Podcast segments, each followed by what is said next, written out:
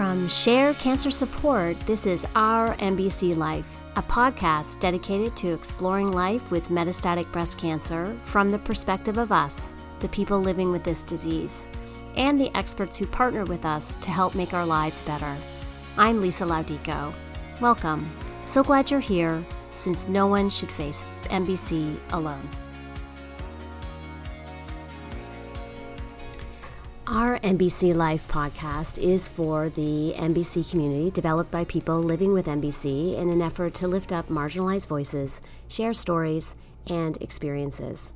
Today, as we are at the beginning of Breast Cancer Awareness Month, we bring you two incredible advocates, Catherine O'Brien and Ricki Fairley, in two separate podcasts released on the same day.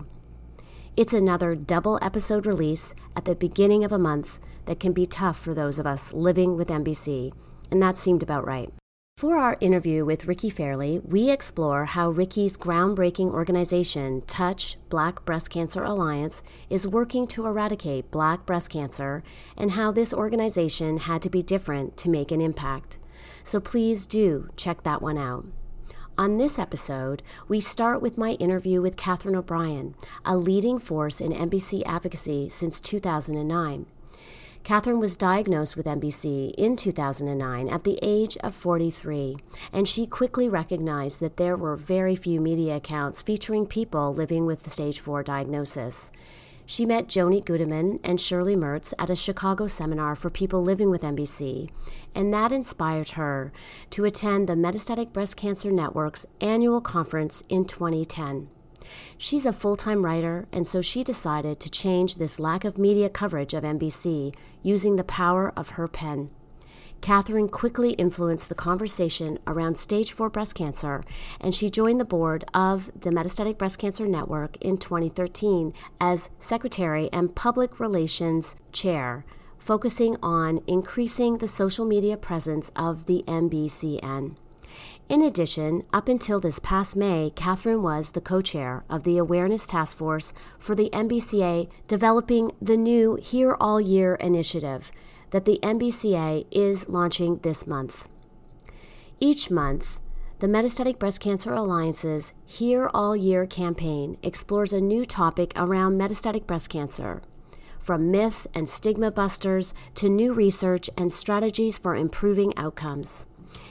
Dig deeper into the research, explore the available resources, and share them on your social media and email channels. You can find the Here All Year campaign and access to the social media infographics at www.mbcalliance.org. Of course, links to all of this will be found in our episode notes found on our website, www.ourmbclife.org. Welcome to Our MBC Life, Catherine. We're so glad you're here. Oh, thanks for having me. Thank you. So it's it's a pleasure to have you on the podcast, and you've been such a leader in our community for over ten years now. And for those of us who are less familiar with your background, what was your life like before MBC?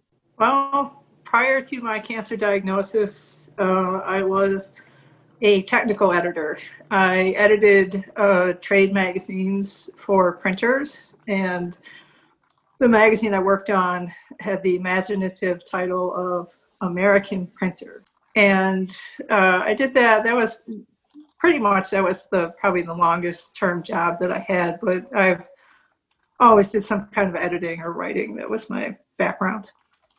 So, when you were diagnosed with MBC, how was the initial process for di- of diagnosis for you? And was there any family history? Was it a was it a surprise? That sort of thing. Okay, well, this was uh, 2009, and economically, this was not a great time, and it seemed likely that my job was going to end. So I got caught up on some overdue medical appointments. I thought, as you know, while I was still employed and had good insurance, you know, I better see how my health was, although certainly I felt fine. I mean, it was just trying to be proactive. And um, so I went for a physical and all was fine. And then during the gynecological portion of this, the nurse practitioner was doing a breast exam and she felt a lump on my left breast. And she gave me a prescription for a diagnostic mammogram. You know, I didn't really, didn't seem like an emergency. Uh, and in fact, I didn't do anything. for a few weeks on that. A family member knew that I was avoiding this and he kept bugging me. And so, hence, I went for the diagnostic mammogram. And I made no distinction in my head that I was being sent for a diagnostic, meaning, you know, there might be something wrong with you, there's suspected something has been found, versus a routine screening mammogram, which most people would be familiar with. So I went in and they were doing the mammogram, and the radiologist kept requesting more views and and you know your the mind has a great capacity for just kidding yourself. And so i kept thinking like well i know that you know you know i'm younger you know i'm small breasted they probably just are having trouble you know for those reasons. And you know so then things escalated. I was sent across the hall for an ultrasound. And same thing i was still oh well whatever. And the ultrasound technician was clicky clicking away and i almost said like you know are you, are you playing electronic battleship over there? You know i didn't say anything. What she was doing in fact was circling all the cancer on my breast. And that wasn't good. So anyhow ultimately the radiologist himself to me it's like the wizard of oz. Like if you were going to have a good mammogram you don't see the radiologist. He stays in his little room and you do not see him. The radiologist comes in with an entourage because they had like a patient navigator this is not good. And you know it was like the bad version of the publishers clearinghouse sweepstakes like this you know like oh three people it's going to take three people to tell me i have cancer. I can joke after 12 years but that's not where i was at the time. I was literally i could not move. I was you know i was lying back on this exam table and i was paralyzed you know in terms of shock fear whatever. The radiologist told me I had, you know, best see a breast surgeon. And I just said, um, well, I'm going out of town. you know, like, anyhow, um, things moved along. I ultimately saw a breast surgeon and she felt I probably had stage three breast cancer. So I was preparing for a mastectomy. And in the process of preparing for the mastectomy, I was sent for um, the usual workup, which included a bone scan. And on the bone scan, they could see a small volume of metastasis. So now, no mastectomy, on to see an oncologist. As I look back on it, you know, yes, it was extremely, I, I still think of really everything that has happened to me as a cancer patient. Those first few weeks were the worst because I mean, you don't know anything. You, you, know, I even, you know, you asked about family history. My mom died from cancer, from breast cancer. Um, she had inflammatory metastatic breast cancer, and she died in 1983, um, just after I graduated from high school. She was 55 years old, and she died when I was 17.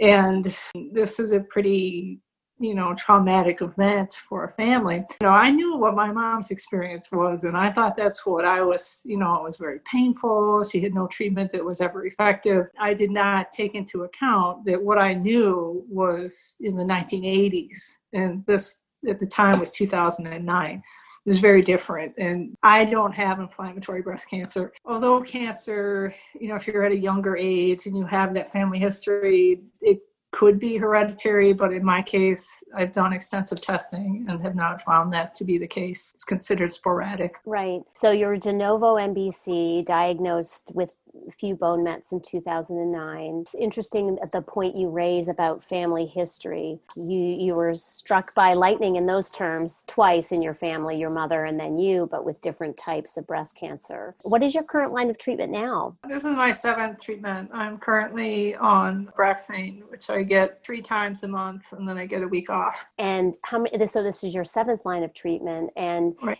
was there a line of treatment? Like, what was the lo- longest line of treatment that you were on? That's a good question. I want to say it was Xeloda, actually. I want to say oh, that was okay. uh, three and a half years because I was on tamoxifen for two and a half years, Femara for two and a half years, and then probably had a patch of resistance because Faslodex, and then you know failed after three months. Right. Afinitor failed after three months, and that brings us to Xeloda.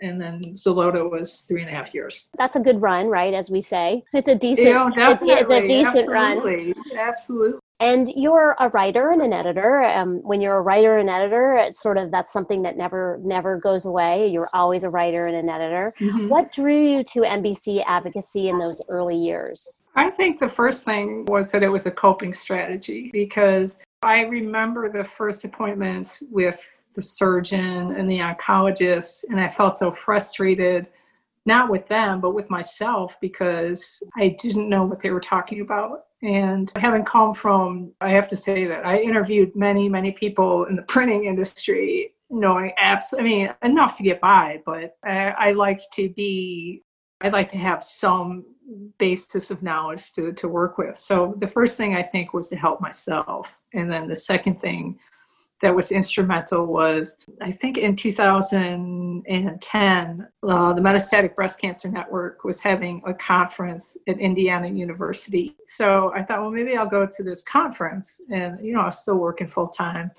I, I remember like I was debating this because I'm like, oh, maybe it'll be a bunch of old people. And I'm like, you know, that, that's only, this is my time off. And do I want to really spend a weekend with a bunch of old people? I think there's a certain pity party that I still had at that time of, you know, oh, I'm so young. And, you know, so it was very, very helpful to go to this conference because number one, there was people far younger than me.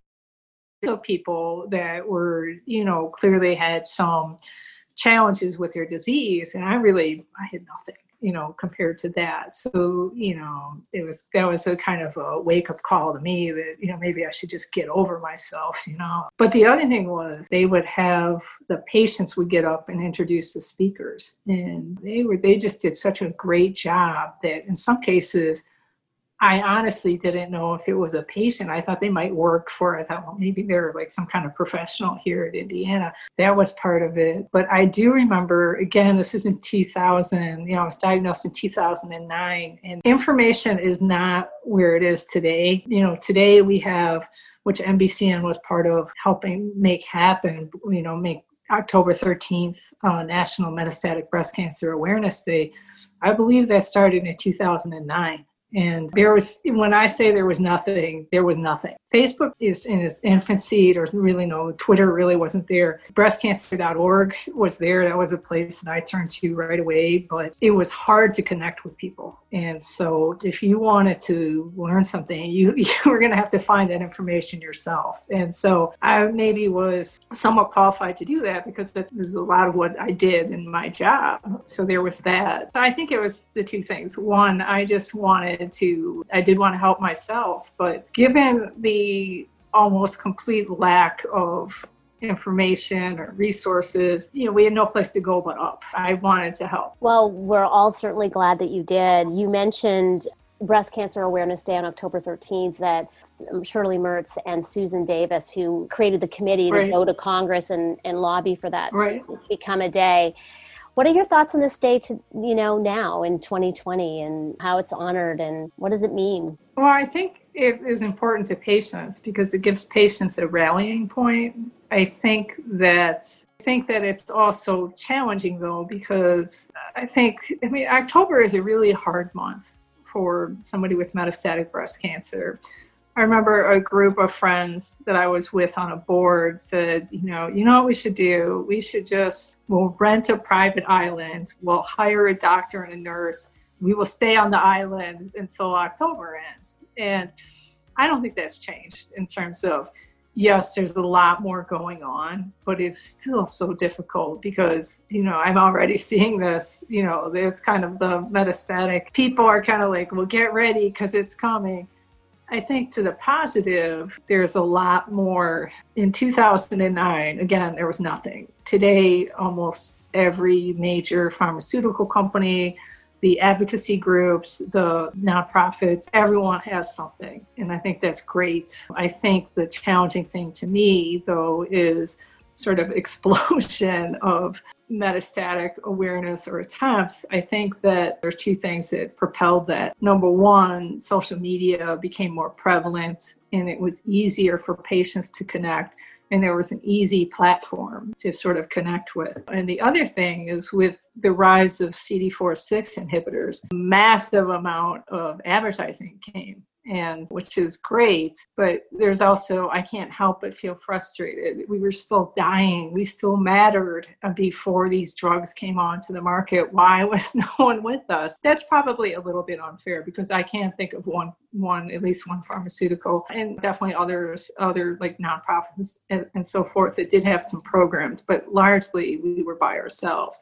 It is also to be honest it's frustrating for me to see that you know, okay, we've gone from really no metastatic patients acknowledged and now you know on morning chat shows and so forth i noticed some of the major women's publications are featuring metastatic stories. Well they're featuring them because there's advertising which is great in terms of you know, as somebody that comes from the print business and hopefully that will help people keep their jobs but on the other hand, it's frustrating to me because I don't know how many times I have sat down with somebody outside of the breast cancer world and they know nothing about the disease. That hasn't changed. I have to say it. That has not changed at all. You know, I sort of started compiling um, basically a cheat sheet for whoever. I'm like, oh here i've made this bullet point of my of my case and you know we did the 13 facts about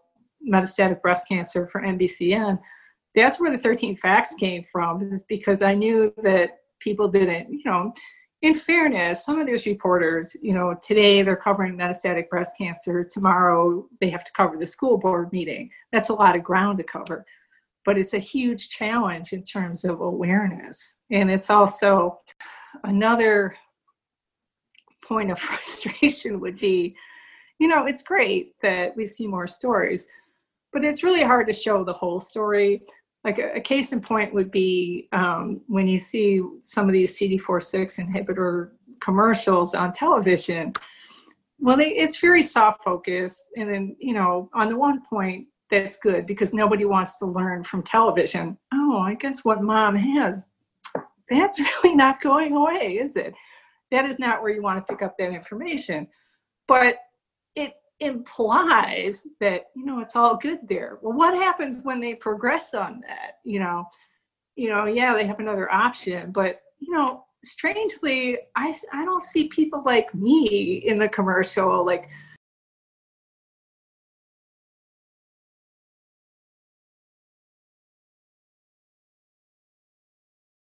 I know that you recently stepped down after an amazing tenure as the awareness task force chair uh, for the metastatic breast cancer alliance. And you you were a very big part of the help keep me in the picture uh, initiative. And now it's evolved to a new initiative which is your um, brainchild and it's called here all year which addresses exactly what you were just saying. It's that you're going into the infusion center every week. Your treatment will always be on your calendar. It's never going to end. The only thing that's changing is when we progress and when we move to the next line of treatment, but we're still going back to the cent- to the cancer center. And that's different than our early stage breast cancer compadres and we take nothing mm-hmm. away from them. So I'm wondering if you want to talk a little bit about the initial idea of help keep me in the picture and then why was it important at that time and then how is the here all year initiative how is it going to be a little bit different? Well, it's been a couple of years. In terms of the help uh, keeping in the picture, it was a, a, group effort, and most of the effort came from uh, an ad agency which pro- which provided its services pro bono. The original concept of that was to um, basically, you know, call attention to the realities of metastatic breast cancer, and you shared some of the facts uh, which were in like social media friendly tiles it would be sort of a support of keeping the patients in the picture. So there was a number of different components. There was some videos, some postcards, and some other things, but by far the most popular component uh, was the fact tiles. And I think that, and these tiles were things that pretty much just straightforward facts about metastatic breast cancer. Um, like with metastatic breast cancer, uh, 70% of the time, I believe, um, I should study these more closely. Um, even bone mes- bone metastases are the most, um, most prevalent area of metastases. Right, right. 70%. We talked about some basic things that people should know about the disease. And I think that people freely shared them and continued to do so because they were straightforward. I think that they, I would say they were fairly neutral. They weren't really in your face. They were just like, look, this is the fact of it. Um, and it was also credible. It was coming from a credible source. And backed up by sources, uh, in addition, right. right. Not just that the Alliance subcommittee was saying, this is the fact. Right. It was, it was based in in sourced research. Yeah. Right. So I think that we thought, you know, looking at, well, what was the most popular piece, um, and also knowing that even since the time that that campaign was done, many other, you know, great efforts out there. So we didn't want to try and be in competition with them. I mean, so we thought, well, if we sort of build on this popular element, the fact tiles, we can continue to um, educate people about metastatic breast cancer. And I think that's where the thought of here all year or hey came in is okay, what can we tell people beyond what we've told them before, you know? And I don't, we didn't really have a clinical trial piece. Um, I know brain mets is another area that they also wanted to kind of target in this this next go around. I think you're right that the Help Keep Me in the Picture initiative and those social media tiles became the cornerstone for a lot of the organizations that are Alliance members, the Metastatic Breast Cancer Alliance members. And those statistics are still being floated out there and used as, as a way to create awareness around metastatic breast cancer. And so, Here All Year is going to update those facts where we need to with the source documents, right? And then have them really every month out there in social media for our alliance members to utilize to help educate the public. And hopefully it'll move the needle further. Most americans really just do not understand what metastatic breast cancer is. Like 61% i think just really know little about metastatic breast cancer. And i think uh, all of us living with mbc we anecdotally know that's true because it is going to be it is going to be always a conversation especially when you're at different aspects of your treatment and the lack of understanding uh, around the trajectory of the disease, certainly. Uh, so thank you for that. It's a really great initiative, and we'll be seeing more of it in October from the Alliance, so that'll be great. And I know that the right track tool is also factors a little bit into your advocacy because it's you've always wanted to have in your writing and your in, in the other organizations that you've worked with like LBBC and and others you've you've been really looking at a better orientation for those early mm-hmm. weeks and months of diagnosis mm-hmm. because we're all deer in the headlights when we get this diagnosis even those of us who've had early stage and this is a recurrence it's still mm-hmm. a shock and and that's because of all the reasons we've already addressed and talked about. But then there's like the roadmap need like you need to understand well what's what's coming at me and what's next? It's to get through the initial shock and then it's to help people get to that place where they can be advocates for themselves. So that right track initiative is something that i know you were involved in. And, and do you feel like it, it is addressing all the things that you are looking for as an advocate? Well you know there's always room for improvement. I think it's a great start. I think there's a handout, and I think it's available also as a PDF online, something that the Alliance developed. And it was 10 questions to consider about if you're looking for a clinical trial. I think in general that precision medicine is really something that is uh, becoming more important. I think that's you know one of the messages of the right track is is built around precision medicine, and I think precision medicine it is the future. I don't think uh, we're quite there yet, but I think it's so important if you can take advantage of of it I guess I'm specifically thinking of genomic testing, which is something that, for especially for a newly diagnosed person, that is certainly something I would ask about. The promise of genomic testing is that you will identify a mutation that you have, that your tumor has, that could be matched to a specific drug. It's early days for that. There isn't quite often people will have this testing and you know they say oh there's no no actionable actionable mutations. yeah. Oh i know those words really well because that's my situation. But yeah you're you're absolutely right that it's important to and also to understand and this is for our listeners really the difference between genetic testing which a lot of the general population is hearing about or have heard about and the BRCA test and that's part of the genetic testing. It's what you're born with. And then the genomic testing requires a biopsy, which most, I would say, all people who have been diagnosed with MBC would, would have a biopsy of their primary tumor to determine the, the subtype of their cancer and their subsequent treatment. But then the genomic testing is really so critical because it runs this panel of potential mm-hmm. actionable mutations that precision medicine can target. And yeah, mm-hmm. certainly so many people do not understand what that difference is and why it would be an important question to ask. So that's a really that's a biggie and that's a really important uh, point to raise. you know something else that i wish was better understood is um, kind of the flow chart of treatment. If you are newly diagnosed it's kind of hard to know where you are.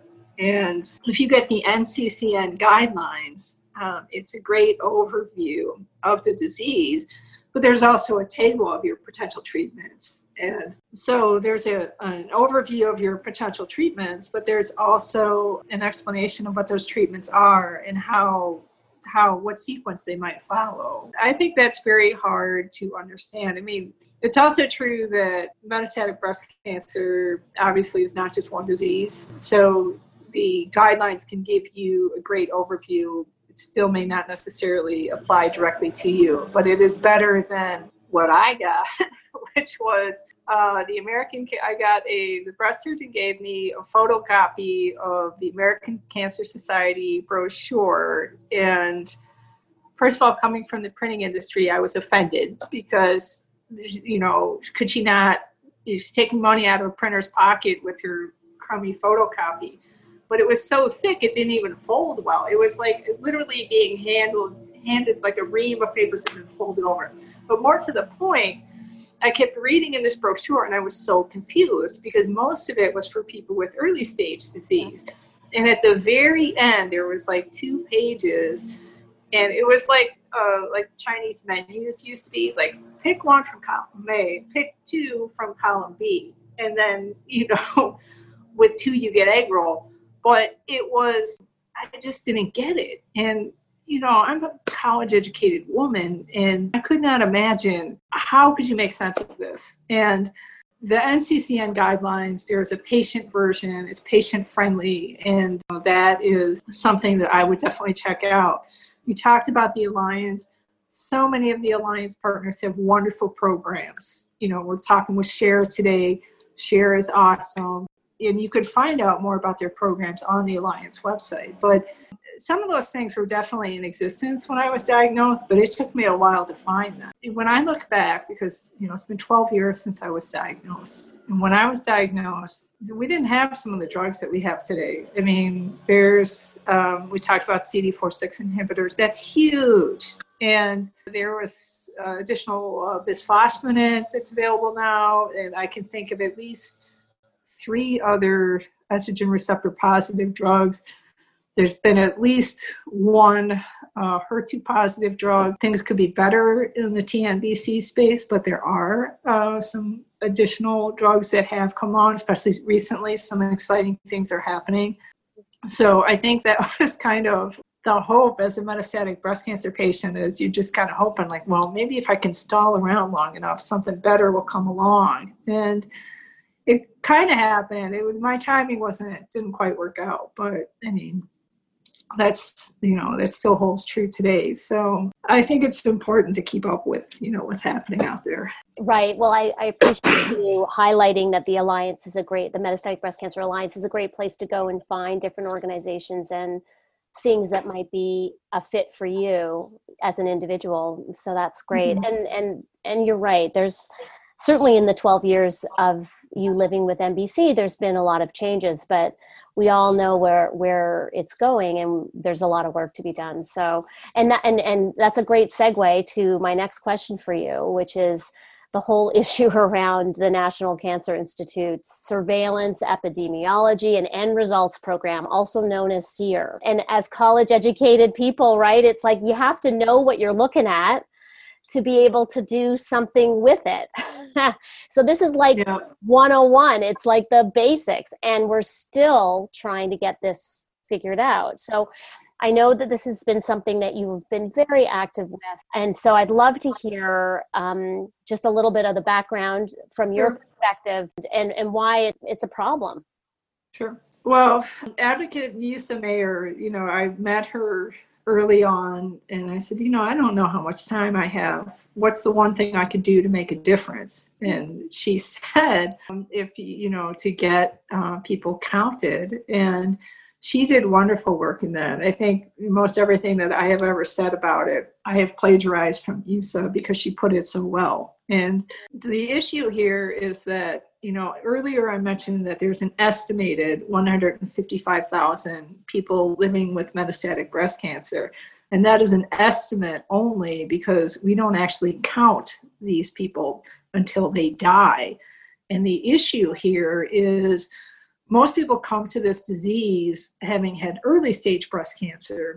The way that SEER, our cancer registry, counts people is um, if you had early stage disease, it does not track metastatic recurrence. So until you die, you are still on the rolls as um, having survived breast cancer. You know, you are not counted as metastatic until you die and hopefully that won't be for a really long time, but you're still messing up the count. For someone such as myself, I am counted because it does count de novo cancer. Uh, but again, people like me are only about 10% of the estimated 155,000 people living with metastatic breast cancer.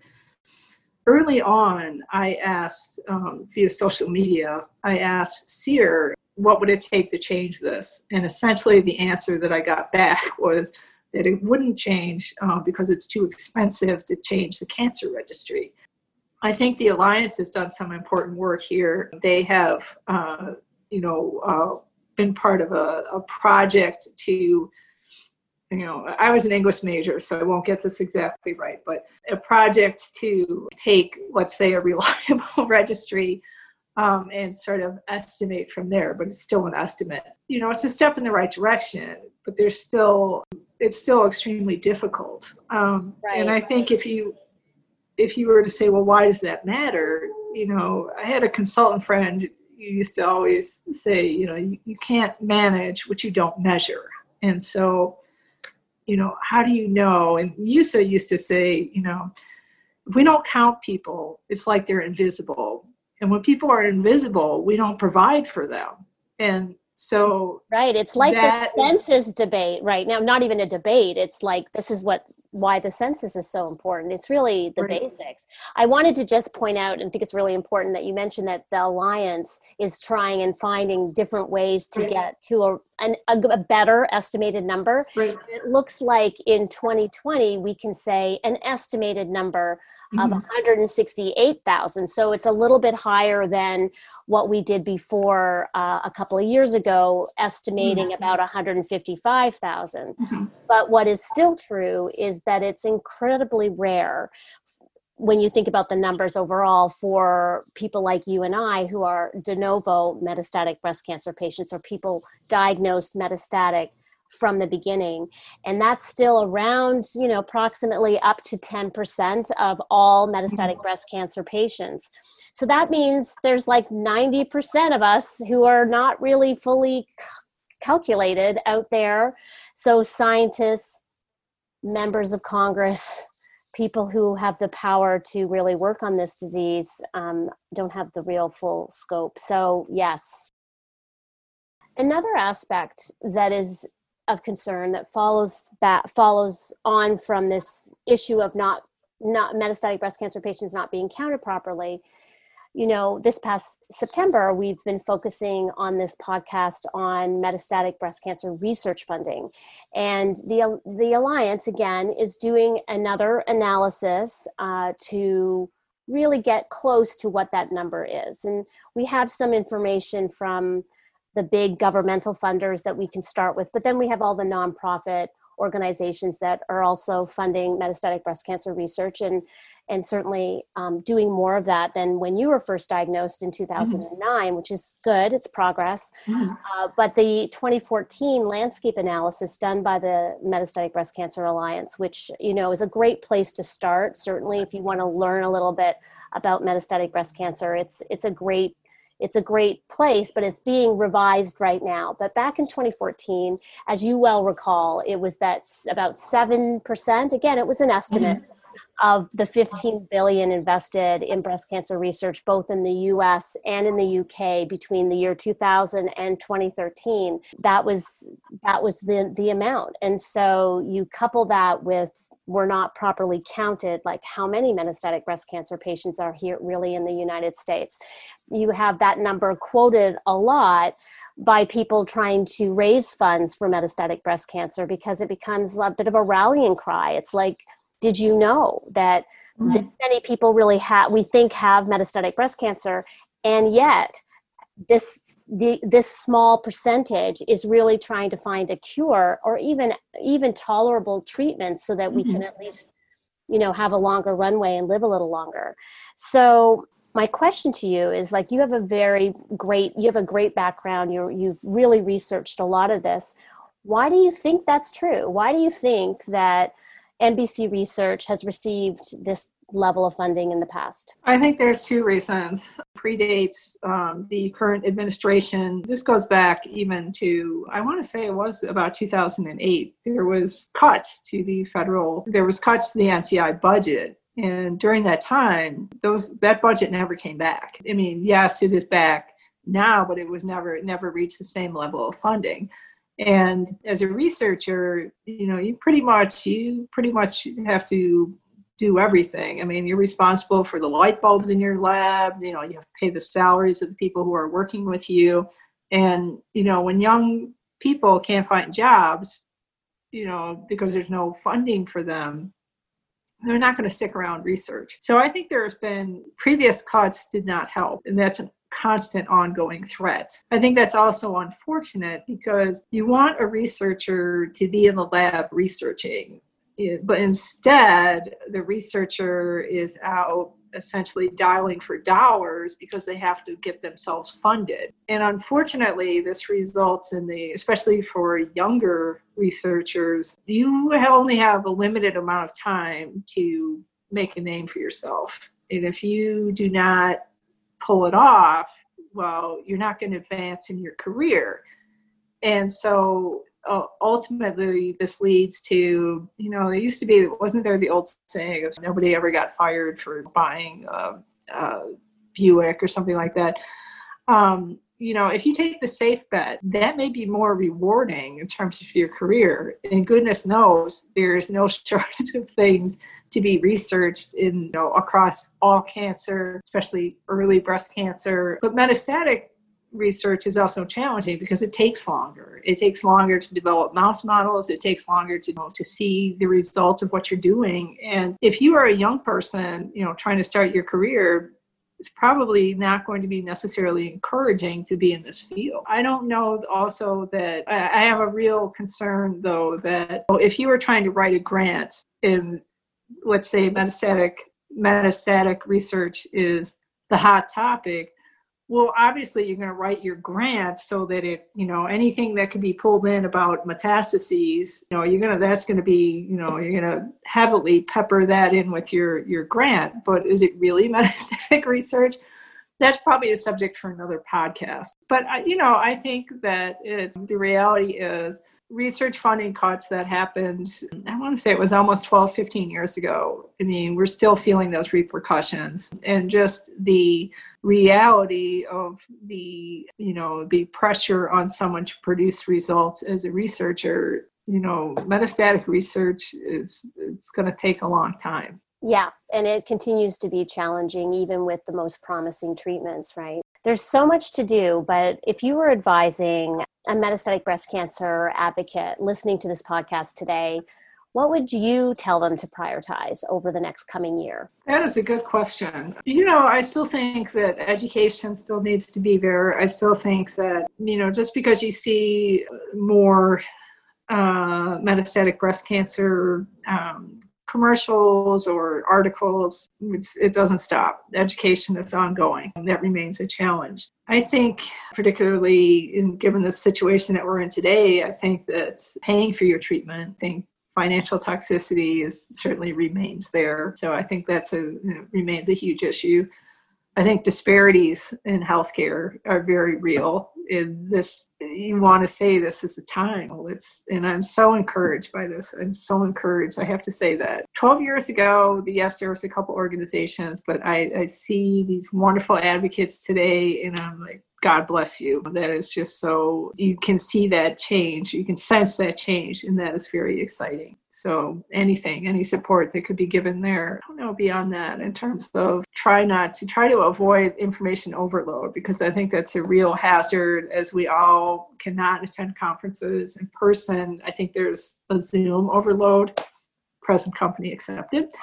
Um, Thank you but yes, I totally agree with the Zoom overload. Yes. So I think that I want to say, you know, like in Star Wars, you know, choose wisely because you know you can't you can't do it all. So pick the one area that you can have the greatest impact and go with it. And you know. Yeah. No, that's great advice. Great advice. So, how has your approach to your cancer evolved in terms of treatment fatigue, approach to progression, how you choose to spend your time? Mm. Um, well, I mean, I was have been very fortunate because this is my first IV chemo, and so you know the treatments that I had previously were all oral based and did not really take up too much of my time in terms of I had a monthly oncology appointment. That was about it. I think the one thing that I guess the one thing that has changed was early on I would just kind of take whatever I was told by my oncologist as the be all end all. And I definitely have faith in the people that were taking care of me. But I guess I have learned that if there's something, you know, I guess I should give an example that would be more helpful. Prior to starting on Xeloda, my oncologist at the time said that she recommended that I start IV chemo. And, you know, I was really upset because I didn't want to. And I started to cry. And she said, well, you knew this day was coming. And I'm like, mm, okay. And, you know, I was just at, uh, at a very low point. And I went to the chemo class that they offered and and I thought, I don't know, you know, I just, so then I thought, well, you know, I just don't know what to do. And then I remembered two things. Um, you know, I know um, we talked about Shirley Mertz, and Shirley has talked about the value of getting a second opinion. And uh, also, I had a friend that, in order to get a certain treatment, um, she lived in North Carolina, but she actually moved to Boston because that's where the trial that she wanted was available. And I thought of her and her husband. I'm like, they actually moved to Boston. And, you know, I'm like, all I need to do is get a second opinion. And I happen to be there was a conference happening in Boston. So I'm like, you know, we're going to the cancer center for the conference. I am going to get a second opinion. And it was at Dana Farber. And for, I could have gotten a second opinion at home. I don't want to say that we know there's great places you could seek a second opinion in Chicago, but I was going to Boston, so I thought I'll go. So I did. And the oncologist I saw at Dana Farber said it would be reasonable to do Xeloda first. He said there was no argument to go to IV chemo first. And and it was such a relief in terms of you know i felt like you know scrooge on christmas morning like i hadn't missed it. And like yeah you know so um so i went home and um, this was it was in october and so i thought well i'll start on Xeloda and just to finish out the year with that oncologist. And then i'm like i am moving to a different oncologist. I did. I, I started going to um, an academic cancer center downtown and that was just huge in terms of um, because you know I knew you know as I sit here you know on that IV chemo I knew it was coming, but that was three and a half awesome years.